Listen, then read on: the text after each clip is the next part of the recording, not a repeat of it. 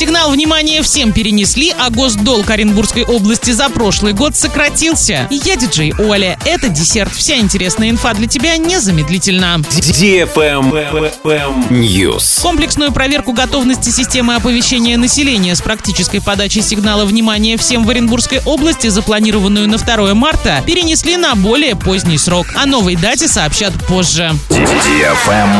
Лайк. Госдолг Оренбургской области за прошлый год сократился на 3 миллиарда 800 миллионов рублей. Это примерно 18%. Сейчас его размер составляет 17 миллиардов 600 миллионов. Собственные доходы Оренбуржья в прошлом году составили 99 миллиардов рублей. Из них 47% приходится на налог на прибыль организаций, по 13% на НДФЛ и акцизы и 12% на налог на имущество организаций. В 2021 году из федерального бюджета в регион поступило 40 миллиардов 400 миллионов рублей. Основной расходной частью областного бюджета в прошлом году стала социальная сфера – 79 миллиардов 600 миллионов. Это 65% от общей суммы расходов. Travel Guide. Ленинградская область заняла первое и второе места в номинациях Всероссийской туристической премии Russia Travel Awards. Область стала обладателем премии, заняв первое место в номинации «Территория событийного туризма», а второе в номинации «Территория детского туризма». Благодаря уникальному туристическому проекту для школьников «Мой родной край Ленинградская область», стартовавшему в 2017 году. Средства для организации путешествий школьников по родному краю выделены из областного бюджета. На этом все с новой порцией десерта специально для тебя. Буду уже очень скоро.